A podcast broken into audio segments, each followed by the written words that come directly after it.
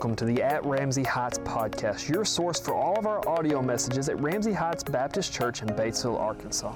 This is Pastor Brian Coates, and I hope this encouragement from God's Word connects with you and helps guide you through your next steps on your journey with God. Enjoy today's message. If you've got your Bibles with you, we are in Hosea. We started a new series last week called Dirty, and we're going to start back into that. If you don't know where Hosea is, it is okay to use the table of contents, or if you've got a phone with a Bible app on it, that's fine as well. Just pull it up on there. It is kind of hard to find. Now, what I have found about myself, and what I think probably applies to all of us, is I think we're all kind of getting forgetful. We talked about this not very long ago on a Wednesday night. Like it's just it's hard to remember things these days. And I've always heard people say, "Well, I'm getting older and I can't remember anything." And I refuse to admit that's the cause because I'm only 34 and I can't remember anything. I think the problem is that we've all sat beside Larry at church and his it's all made us for. No, I'm kidding. I think the problem is is we're busy. We're, we're busy. We have so much stuff in our world and in our lives that we get busy and we get distracted and we forget things that should be important to us. So, we talked about this the other night. What are some ways that you remind yourself to do things? Just shout it out for me. Post it notes. Those post it notes. My desk at school has got post it notes all over the place. Scott's whole family is laughing. His whole, he doesn't even have wallpaper. He's got post it notes at his house. Good. What else? Jordan. A journal. Jordan's got a journal. He keeps up with his stuff. Aderay? Oh, phone reminders and timers. You get like 18 alarms. They go off and they say, "Wake up and you know go put your put your clothes on, brush your teeth, all that stuff." I do that. Uh, my favorite one that I do is I text myself. You guys have no idea the percentage of the messages that are preached in this church that are typed on a phone and texted to me while I'm driving down the road. So if I ever die, it's because I, I did it for y'all. Just so y'all know. Anybody else want to throw out any great ideas? I'm taking notes. I may start using some of these. Lists, Miss Glenita, she's making lists, things that I got to do all of the time. Uh, here's one more. This, this is free. This is just in addition to the Bible this morning if you need this. If you'll leave your keys by stuff you don't want to forget, you'll get in the vehicle and start looking for your keys, and when you find them, you'll realize why you left them there. So when I find my keys in the freezer, I know I was supposed to dethaw the chicken this morning before I left. So that's all there. But it's, it's okay that we're forgetful. God created you, and He knows that you're forgetful. He knows that you're going to be distracted, and God is a God of reminders. He loves to remind us of things. If you look in the Bible, you will find time and time again where he puts something in the Bible or he has something or has us do something that is supposed to remind us of something about him. After the flood, after Noah's flood, God puts a rainbow in the sky and it's a reminder of what? God will never destroy the earth with water again. It's never going to happen again. And when does that rainbow always show up? Right after a storm, doesn't it?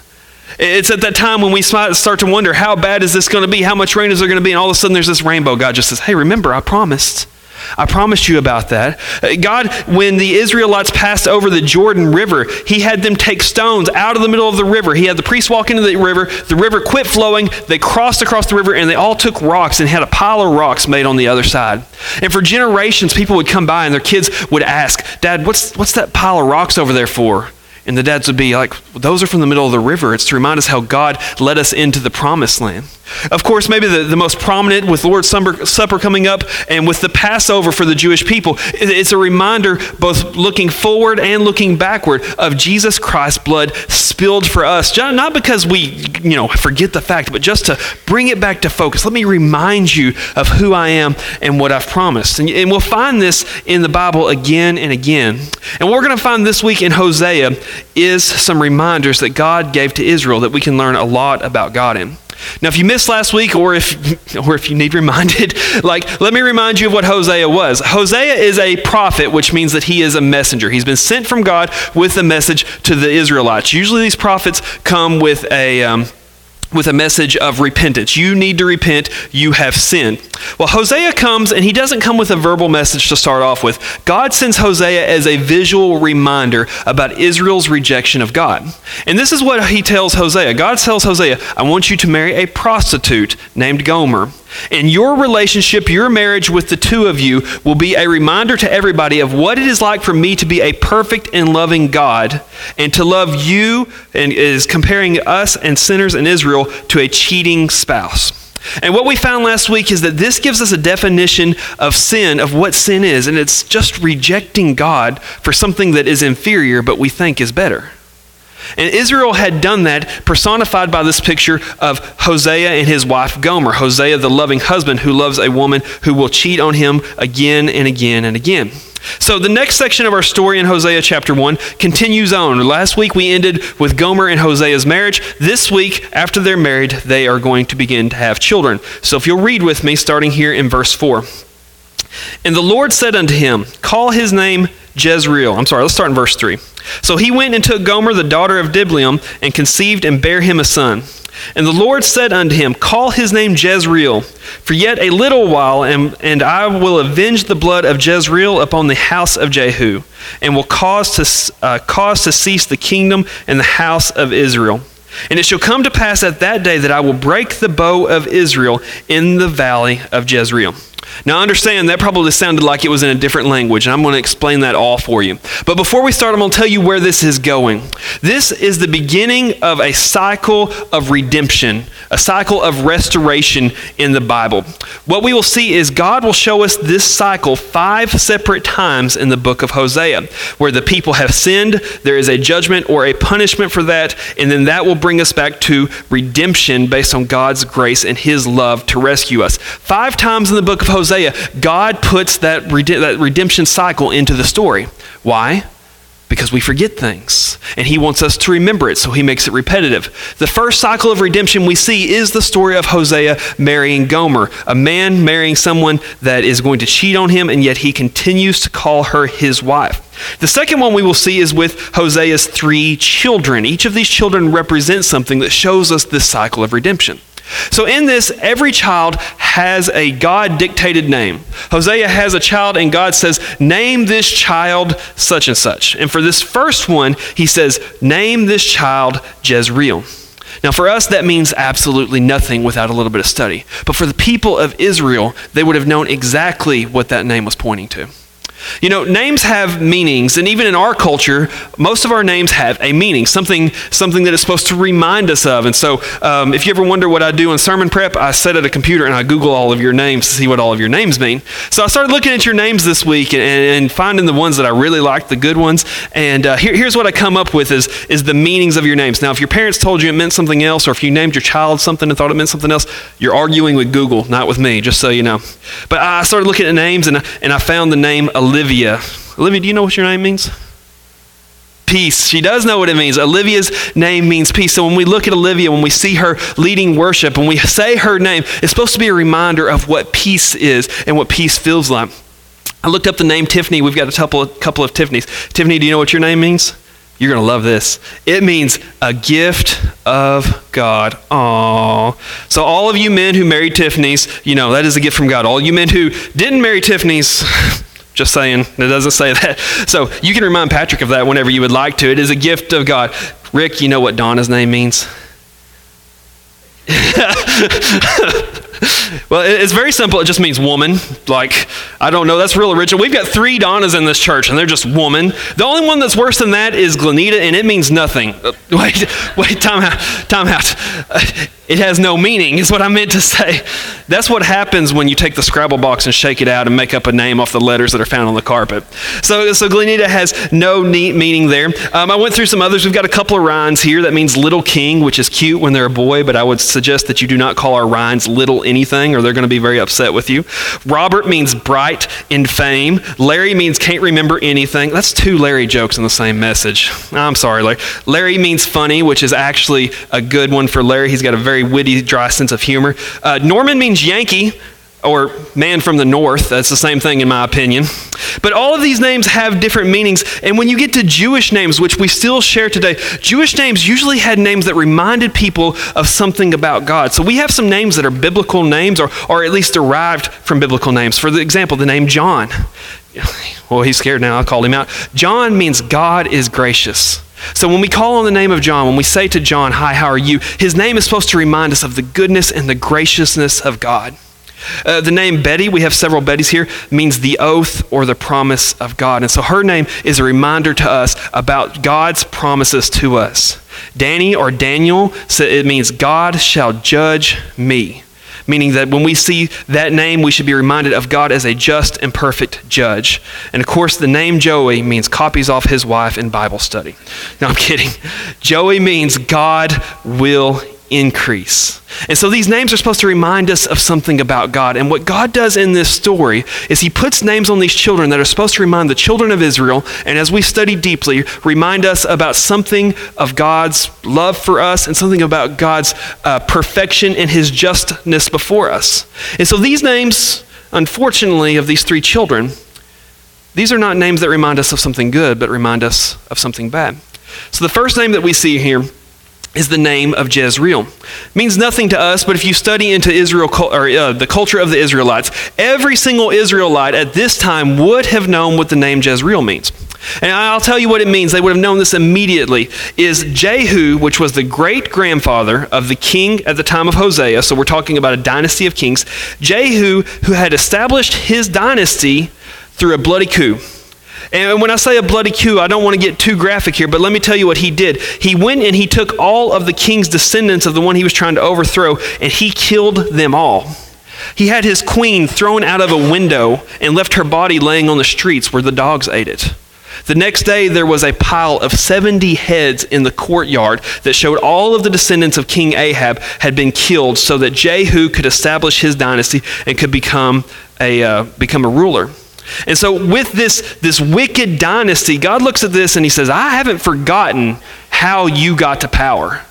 I haven't forgotten what you did, the bloody, the bloody sacrifices of other people's lives that you made to come into power. So, Jezreel to anybody in uh, Israel would have been a reminder. This all happened, by the way, in the valley of Jezreel. That's why that name comes from there. Jezreel would have been a reminder to anybody of the wickedness of the leaders. And in this, God promises, I will break your bow which is a symbol of power. Think back to this time. What is the utmost military weapon? They didn't have tanks, they didn't have planes, they didn't have missiles. The, the best military power that you had at this time was your archers. And, and the people that could shoot arrows for long distances could reach out and touch somebody. And so, for that reason, a bow was a symbol of power. And God promises them that with this name, He reminds them of the sins at Jezreel, the murders of all of these people, and He promises them, I'm going to take away this kingdom. And so from this point forward, every time Hosea sticks his head out the door and calls his son to come back into uh, come back in to eat, he says, "Jezreel, it's time to eat." He would be reminded of the sins of Israel against God, the sins of murder, and of course, this points to um, worshiping other gods as well. Now, what I find interesting about this is if you study the Valley of Jezreel in this uh, this coup, this this uh, overthrow attempt, it was a hundred years before Hosea's time. And so, out of nowhere, the sin that has been forgotten, maybe it's not talked about a lot, they think they've got away with it, God all of a sudden comes out and reminds them this dynasty of kings that you have is not one that I put together. And he names this child that every time this child walks into a room, people will remember God remembers that. What if somebody took your utmost secret sin from your past and named their child that? And, and all of a sudden, all of a sudden you walk into a, a room and you see a child named cheated on their spouse or drunkard or was arrested or abused somebody or, or consumes pornography or sexual sin. What if all of a sudden you've seen that? It would be it would be this huge reminder to you of how much you had failed god. And for the people of israel to name this child jezreel it was just always this this oh he hasn't forgot. We didn't get away with it so, in this cycle of redemption that we're talking about, we're going to have four main points. And here's the first one if you've got your paper and would like to write it down is God does not overlook or forget sin and injustice. Over a hundred years later, a sin that had not been mentioned, had not been called out, God brings back a remembrance of this by having this child named Jezreel. Now, this is a comforting, comforting thought for a lot of us, is that God does not overlook injustice. Because at the end of the day, I think almost everybody in here somewhere has been wronged by somebody. And somewhere in our minds, I, we like to think God has forgot about this. They got away with it. I dealt with this hurt, or I dealt with this pain, or I dealt with this injustice, and they just got off just completely free from it. And, and we don't like that. But if you feel that way about somebody or some situation in your life, let me assure you that God has not forgotten the injustice that was done to you. Let me also assure you that you're not the only person who feels that way. In the Bible, King David was known as a man after God's own heart. And he wrote almost half of the Psalms in the book of Psalms. And if you look at those Psalms, tons of them are God calling out to God and crying out, saying, I feel forgotten. There's civil war in my family. They're trying to steal my kingdom. My friends have turned around me. God, I feel forgotten. I feel like you are not seeing this. And there's a promise in Scripture that God has not forgot the injustice. And that should comfort us. But if we think about that really hard, it should bring us pause because if God does not forget the sin and injustice of others, God doesn't forget the sin and injustice I've committed. I, have a, a friend who, um, when she was a teenager, she started smoking. And I don't, you know, I'm not going to sit here and point out at whoever smoked a cigarette, but she was trying to hide this from her parents. Her parents would not have let her do this. And the first couple of times she brought home a pack of cigarettes, you know, she hid them in the car under a bunch of stuff and left them there. And then she would sneak off and make an excuse. I've got to go driving somewhere. And then she would go, you know, outside of the car. She would make sure she sprayed herself with perfume. No chance that my parents are going to find out I've started smoking. And, and over time, she had to hide a little bit less and a little bit less because she felt like I've pulled one over on them. They don't know, they'll never remember, they'll never catch me. Until one time, she went to reach inside of her package of cigarettes, but instead of a cigarette, she pulled out one of her dad's business cards. It was just a small reminder that I know what you're doing, and just because you think you haven't got away or you have got away with it doesn't mean you have. And I think a lot of times we treat God that way with our sin. We as humans, we initially think we've tricked God. If my church doesn't know that I did it, my friends don't know that I did it, it was a long time ago, nobody said anything about it, I didn't get struck by lightning, I think I've hid it from God and He didn't see it. Sometimes we like to minimize our sin. We like to say, you know, well, that wasn't that bad of a sin. There's lots of people that do a lot worse, and God's not really concerned with that sin like He is these other sins. I've, I've hidden it from God. God is not concerned with it. I got away with it. But here's the truth you haven't got away with it. God has seen it. And just because He doesn't immediately strike you with lightning does not mean that He did not take notice.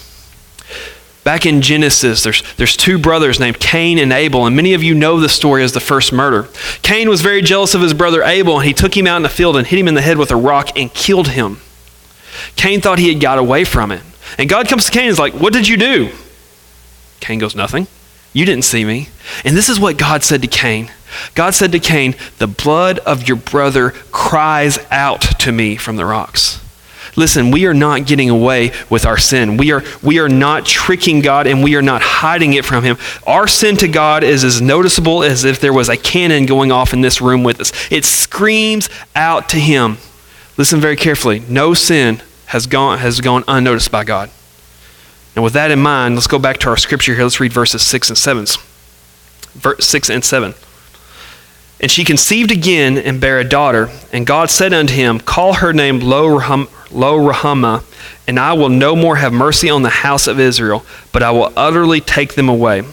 But I will have mercy upon the house of Judah, and will save them by the Lord their God, and will not save them by bow, nor by sword, nor by battle, by horses, nor by horsemen. So this second child comes out, and it's the same thing as Jezreel. God tells Hosea, name this child Lo Ruhamah. I can't say it correctly, but that word literally translated means no mercy. So, what this second child is, is a reminder of punishment. The first child, Jezreel, is a reminder of the sin.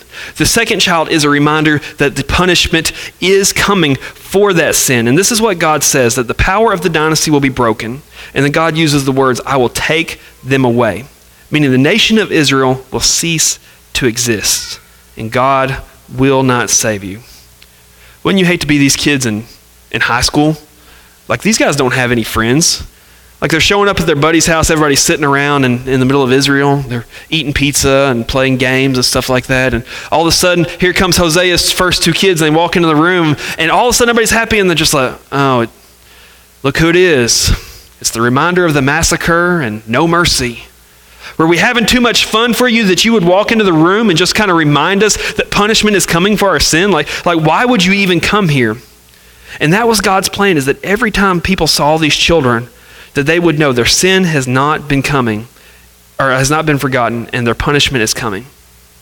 That punishment is carried out, it's recorded in the Bible. It's carried out by a neighboring um, kingdom called Assyria.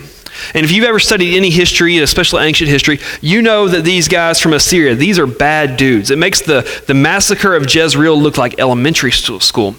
When Assyria invaded an area, they would, they would flood in and they wanted to make a statement, kind of like modern day terrorists. They wanted to get your attention with how brutal they were, and they wanted you to bow to them because you were scared of them. And so, one of the things that they would do is they would go grab the king and they would take him down to the graveyard, to the cemetery, and they would pull out the skeletons of all of his ancestors and give him a rock and watch him grind those bones into dust. Now, the purpose of that was to show them you have no lineage. Your, your ancestors don't matter. The pre- previous kings of this place no longer matter exist. The Assyrians are in charge now. So it's very likely that this, this um, with Israel, that the king at this time, Jeroboam II, had to pull out the bones of his great grandfather Jehu and grind them into dust. The, the Assyrians loved to impale people, which is where they just sharpen a stick and throw somebody on top of it and let them hang there in between life and death. You know who invented crucifixion the same way that Jesus died? It was, it was the Assyrians. They loved to skin people alive, filleting their skin off of them. And whoever lived through this, whoever they didn't kill, they carried off into slavery. And God says, I'm going to let your kingdom be taken over by the Assyrians. Not Judah, but the kingdom of Israel will be taken over by the Assyrians. And this is what I find interesting. This is, this is from verse um, 6 and 7. God says these words I will utterly take them away. So when God identifies what happens with Assyria, what he says is, I did this. I let this punishment, this judgment come upon you because of your sin. This, this was by my power, and I will not save you from this. This is a gentle, or maybe not even a gentle, but this is a reminder God will punish our sin. Our second point in our cycle of redemption is God will punish sin and injustice. And I hope when I say that, that every last one of us looks into our own heart and realizes God will punish my sin and my injustice. And so we sit here and we think, well, what kind of God would do this? A holy God would do this. I thought God was love. He is, but He is also just. Does He punish every sin? Every single sin. What about my sin? It's kind of the point. Is that for sin, for all of our sin, punishment is coming. When Jesus walked this earth, he talked about a lot of topics. And one of the topics he talked about, and he was not scared to talk about, is he talked about a place called hell. And when we talk about that, we've kind of tried, and I've even shied away from that topic because it's not a fun topic. But Jesus talked about hell more than he talked about heaven. He talked about the punishment for our sin more than the rescue from our sins. And he described it as eternal torment, as crying and grinding of teeth, as a place of fire and darkness, and a place with no escape. A place where we will sit in one place for all of eternity, just wishing that I could get away from here. And when we hear that, it was like, well, does that make God angry and bad? No, that, that makes God good. Because every person in here believes in punishment for sins when somebody sins against us. When somebody does something to me, I'm a grudge holder, guys. That's one of my sins. I'm a grudge holder. When somebody does something to me, I'm praying, like, God, get them. Like, I don't want them to die, but they could have a car wreck or something. Teach them to cut me off in traffic, you know? Like, we want punishment for other people. We believe in punishment for other people, but the way that God is just and the way that He is perfect, if He punishes them, He must punish us for our sins too. And Hosea's kids are reminders of this. Now, for the Israelites, they would have heard this message and they would have kind of breathed a sigh of relief. Uh, of, it's a good thing we're God's chosen people because he, wouldn't do that to us. He wouldn't punish us for our sins. We're kind of special to Him. And so, so God continues on in the story and He addresses that in this next part, verses 8 and 9. Now, when she had weaned Lo Ruhamah, she conceived and bare a son. Then said God, Call his name Lo Ammi for ye are not my people, and I will not be your God. Lo Ammi, literally translated, means not my people. And God says to these people when they start to put their hope in, well, we're God's people, He'll, he'll take care of this. God says, no, you're not my people because I'm not your God. Now, there's, there's something in this that I won't state as fact, but I think it's interesting to think about. Some theologians believe that because of the story of Hosea and Gomer, and we know that Gomer cheats on Hosea, some people believe that this was not Hosea's child. As another picture of what God is saying here, that perhaps Gomer cheated on him and this child came out, and that may be the reason for the sudden shift when we go to uh, chapter 2, when Hosea then begins to talk about how his heart is broken by Gomer. I don't know if that's true or not, but it's interesting here. Because when God looks at his people, these people that cry out to him and say, Oh, we belong to you, God says, No, you don't. When the Assyrians come rolling in and they're saying, Why did God not save us from this? God says, Because you're not my people. I'm not your God. You've lived separated from me. You've broke commandments. You've worshiped other gods, and you have rejected me. And so God is not abandoning them. He's just stating a truth. You chose not to be my people. You chose for me not to be your God. God just says that you, can, you, can't call myself, you can't call yourself my people because your sin has disqualified you.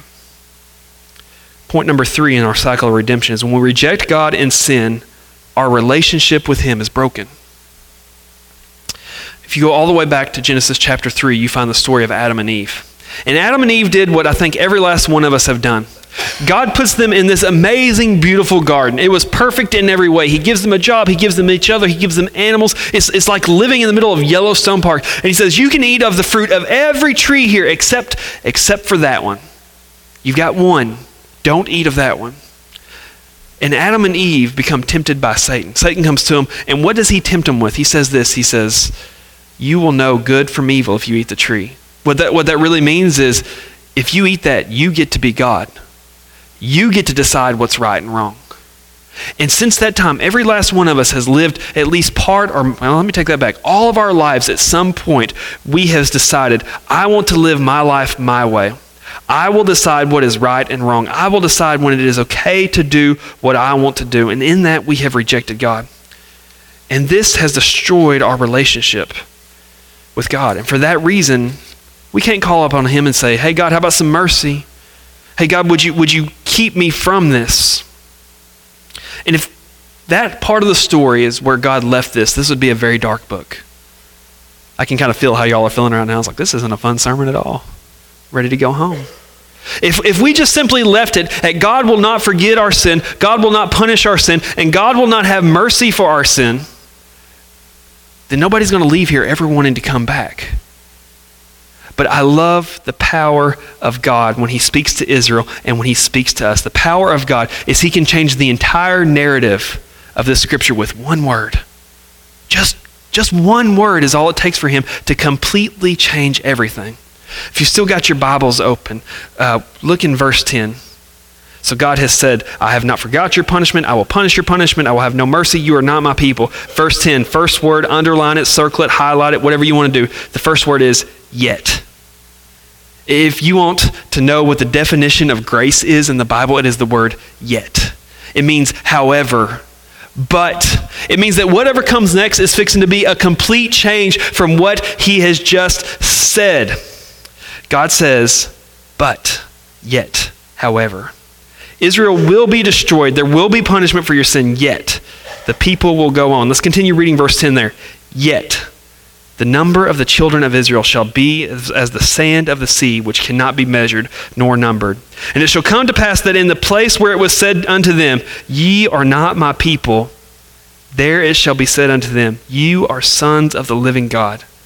Then shall the children of Judah and the children of Israel be gathered together and appoint themselves one head, and they shall come up out of the land, for great shall be the day of Jezreel. Look at, look at what God did there. Look, look at the grace of God. He levies this huge punishment for our sin on us. He says to Israel, You are not my people. And then he says, But one day, one day, in the very same place that people that I was told you that you are not my people, you will be called the sons of God.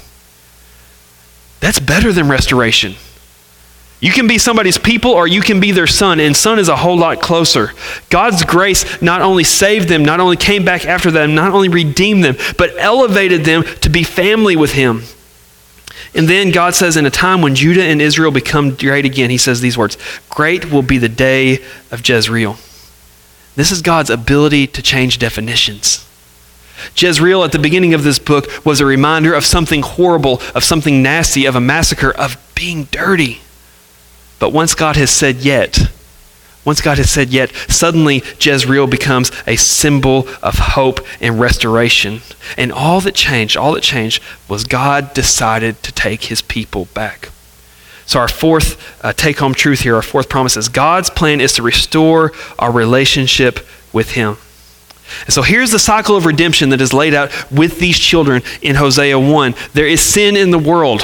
God levies a judgment or a punishment for that sin. That sin causes a broken relationship between us and God. And then there is restoration. And five times in the book of Hosea, God has that cycle replayed. Why does he replay it five times? Does he think we're dumb? He does think we're dumb because we are. I think this is the reason God did this in Hosea. You guys remember when you were young and you had those mean math teachers and they made you write your times tables? You guys remember that? Like, go home and write your fours 10 times. And you're like, four times one is four, four times two is eight, four times three is 12. I'm really good with fours, I'm not good with sevens.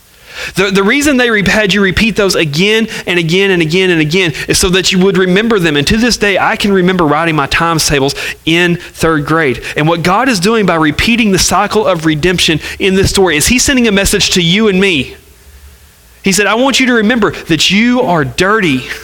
I want you to remember that you are a sinner. I want you to remember that there is a punishment for your sin. I want you to remember that you are separated from me. Yet, yet, I have a plan to restore you. And the whole book of Hosea, even though this was written in the Old Testament, it was written to point to the future, to when God Himself came to this world in the form of a man as Jesus Christ. And he offered us a chance at redemption. He offered us a chance at restoration. But there's just one question is how, how do we qualify the fact that God must punish us by the fact that God wants to be merciful for it, to us? Because he said very clearly, I will punish your sin. The sin of each and every one of us, my sin and your sin, was placed completely on Jesus Christ. And I want you to think about what that means. That means the sins that we committed against God were put on him as punishment. He died for you. I think we all know that. But the sins that he suffered for were the things that we did against him. It's like somebody robbing my house, going to court, being thrown in jail, and me saying, Oh, no, sir, actually, I'm going to take his uh, jail sentence. I'll do the 10 years in prison. You let him free because he robbed my house. And that's what Jesus Christ did for us. Listen, you cannot imagine how bad your sin is. You also cannot imagine how good the grace of God is. And His plan has always been to restore His relationship with you. Live, if you want to come up here. As we look at this, I hope for us, if you are a Christian, if you come to know Him, I want this to be a reminder for us. Because there is nothing worse than a Christian who forgets how dirty they really are when they start to live self righteously and judge other people because we forgot how dirty our sin was for Jesus Christ. But if you're here and you've never come to know Jesus and you've never accepted his gift, think about how special it is that he would, he would take your punishment, that he would love you no matter how much you broke his heart, that he would have mercy on you without having mercy on himself. Today is the day for you to come to know him. This is our response time. It's just a time for prayer. If you can pray where you're at, you can pray up here. If you want to talk to me, I can tell you what it means to put your faith in Jesus Christ. But don't leave here the same as you walked in. Please stand.